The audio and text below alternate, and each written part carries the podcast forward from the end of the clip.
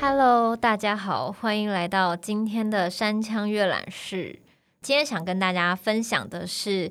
是枝裕和跟树木西林的新书，它的书名叫做《与西林携手同行》。嗯，那我想就是树木希林女士前一阵子过世之后，她其实有非常多书籍在台湾有出，有很多她的经典语录啊，还有她的一些想法。还有人生智慧，跟她演艺生涯里面的一些风风雨雨，也出了几本。那这一次这一本是她跟是枝裕和导演的，他们两个会在这本书里面会有很多对话。我觉得这本书它真的太好看了，所以我其实是那种非常舍不得把它看完。尤其是如果你有看过是之愈合的作品，因为他跟树木希林合作了很多部电影嘛。你可能就会在这个对谈中重新想到电影的一些场景。我很喜欢很喜欢《横山家之味》这部电影，我记得就是我看了蛮多次的，所以在里面你就会觉得啊，好像一个小粉丝一样，看到了关于他们讨论电影里面的一些场景啊，还有一些剧情，关于导演的视角，还有演员的视角。所以现在想要跟大家来分享一下。树木希林女士还有是枝裕和导演的一些对话，这个在第一章节叫做“跳脱日常，回归日常”。好，来分享一下，因为有些人可能没有看过，就是《横山家之味》，想稍微前情提要一下，他们在对话的这个片段是什么？这个片段就是树木希林女士演的这个角色呢，她的有一个儿子。因为救了别人，所以他意外过世了。那他救的那个小男孩长大了，每年都会到他们家请安。那个小男孩会带着某一种愧疚啊，然后可能一到他家就是很紧张，不自觉的流汗啊。每一次树木心理女士还是一样，就好好的接待他，跟他闲话家常。可是他可能一边内心会很感伤跟惋惜自己的儿子这么早就去世了，然后只是因为救了别人的小孩。现在这个小孩长大了，看起来好像也不是特别有成就或有出息的样子。每个母亲对于自己的小孩都觉得自己的小孩是最杰出的嘛，所以他每一年都来拜访。他身边的其他家人就说：“妈，你够了啦，以后不要再叫他来了。”但是这个妈妈一边在做手中的事情，边就说：“嗯，我就是要他每年都来啊。”这一小小段感觉是家庭的日常对话的场景，然后下一个瞬间他又去做别的事情了。可是那个瞬间，我真的感觉到树木希林女士的那种在淡淡的日常中透露的一丝丝恐怖跟可怕的那种复杂的情绪。大家不要觉得是枝裕和的电影只是表面上那样，当你真的经历过什么事情，很多事情也不是表面上说的那样，他心里可能埋藏很多事情。这一个第一篇的对话呢，其实就是在讲这些日常中的一些小细节，然后关于树木希林女士怎么样处理角色，跟是枝裕和看到她的一些呈现以后，也是很惊喜，所以他们有一些对话。前情提要完之后，我要开始喽。首先是是枝裕和导演，是枝裕和说：“非常谢谢您，有一点想向您请教。”在剧中有一幕边织着毛线边对儿子说：“所以我才找他来呀”的场景，对吧？剧组人员都明白那个场景非常重要，因此静静地进行准备，直到正式开拍喊卡，整个过程都非常平稳顺利。然而看到成品之后，竟意外发现那是一段既完美又同时传达出惊悚氛围的片段。连摄影师山崎先生都说他看得不寒而栗，而且在那个拍摄希林女士侧脸的长镜头中，您的眼睛连一次都没有眨过，那不是您刻意的，对吧？树木希林女士回复：“我压根没有意识到这件事情，虽然不是刻意的，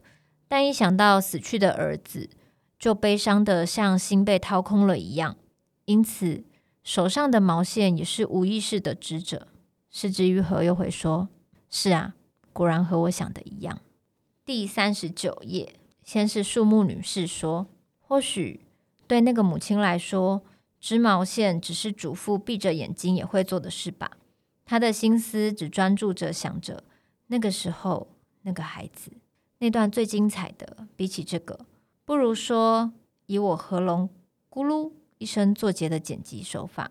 我觉得那里不该表现得太激动而压抑了情绪。结果话一说完，喉咙就自然的咕噜了一声。那一幕不仅被完整的拍了下来，还被剪进了成品里。这位导演因为有那种能力，所以前途不可限量啊！挂号笑，就是树木希林的在形容他某一个被拍摄，然后他有小小的、很深的一些细微的感受，还有他身体跟他的喉咙的那一个片刻，都被放到成品里了。所以他跟是枝裕和讲了这个东西，他在称赞是枝裕和导演。是枝裕和就说：“我在想，这双眼睛究竟在看着什么呢？我知道您不是刻意不眨眼的，所以在剪辑时，我一直在想，这眼神的前方究竟有什么呢？那部分真的很令人折服。在此重提一下我的私事：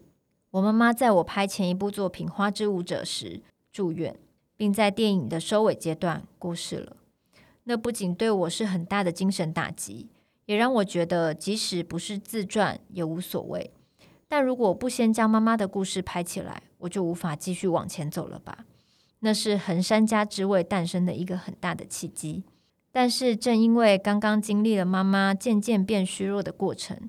就更不愿把那些如实的拍成电影。在妈妈床边回忆起的，反而都是那些很具体的日常小事，像是妈妈的背影，握着菜刀的手。甚至刻薄的言语等等，是那些虽然很微不足道，却已经换不回来的东西。我把那些拍进电影里，相较戏剧效果，我反而更希望人们能将它视为独一无二的日常。其实，我因为电影上映活动而去大阪时，曾被记者问到：“你没有打算更琢磨于父母渐渐老去的过程吗？”对我来说，儿子返乡，在浴室里发现脏污的瓷砖。和新装设的扶手的场景就已经埋下了一个种子了。那个场景若留在观众的脑中，即使不拍出父母老去的过程也无妨。由于已经先埋下了不安的种子，之后无论看到父母多么健壮，心中还是会隐约的牵挂吧。我觉得那样就够了。好，树木在这段话之后又接着说：“树木希林回复导演啊。”那就是是枝导演的品格啊！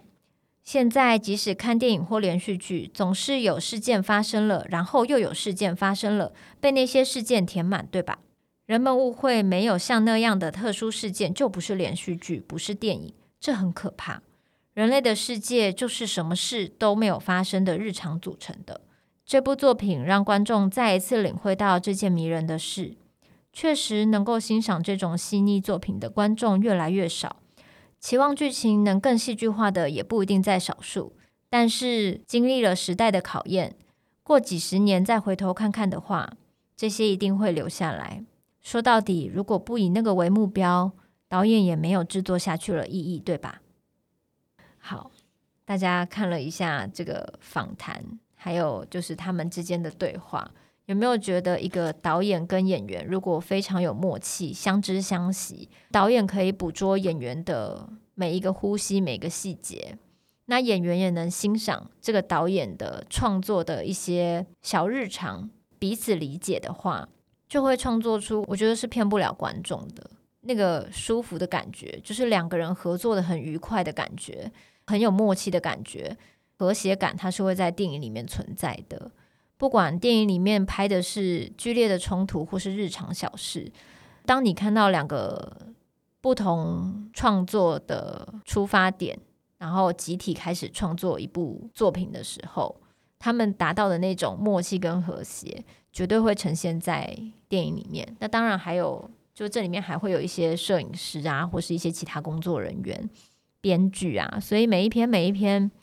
都可以看到拍摄现场，其实。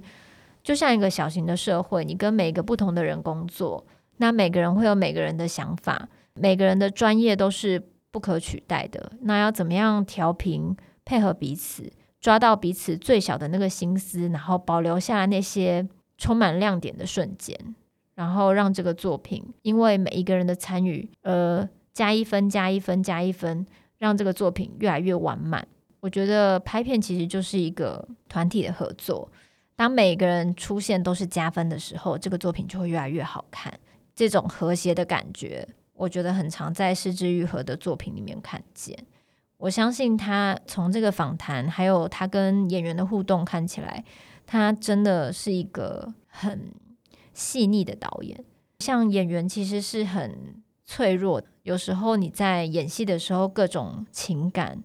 你要丢出去，你要收回来，就是各种暴露在大家面前的这些很赤裸的东西。我觉得只有很细腻跟很温柔的导演，才有办法这么全盘的接住，然后让演员有一种信任感跟照顾感。我在这本书里面很常看到这种瞬间，就会觉得很感动。一个演员付出的所有真心，这个导演都好好的接住了，也感觉这个两个人相知相惜，一起拍了这么多部电影，《与心灵同行》这一本书。很像导演跟演员之间的某一种默契之书，也很像在每一个作品中他们留下来的可能拍摄笔记，或是一封封演员与导演之间的情谊之书。非常推荐，可能对拍片有兴趣，或是对这个作品本身拍摄的过程有兴趣的人，翻翻来阅读一下。就会有一种，除了看作品以外，你也看到这个背后的创作者们，他们是怎么样工作的，跟怎么样的小心细腻的照顾每一刻，让每一刻留在电影里面都成为经典。这样，嗯，那今天的山枪阅览室就分享到这边。这一本我舍不得读完的书，还就是一直带在身上，就是没事的时候就有时候就会翻一下这样子。也希望这本书可以与你的梦想同行。如果你有想要走这个行业的话，这本书很不错，推荐你看。那我们就下次见喽。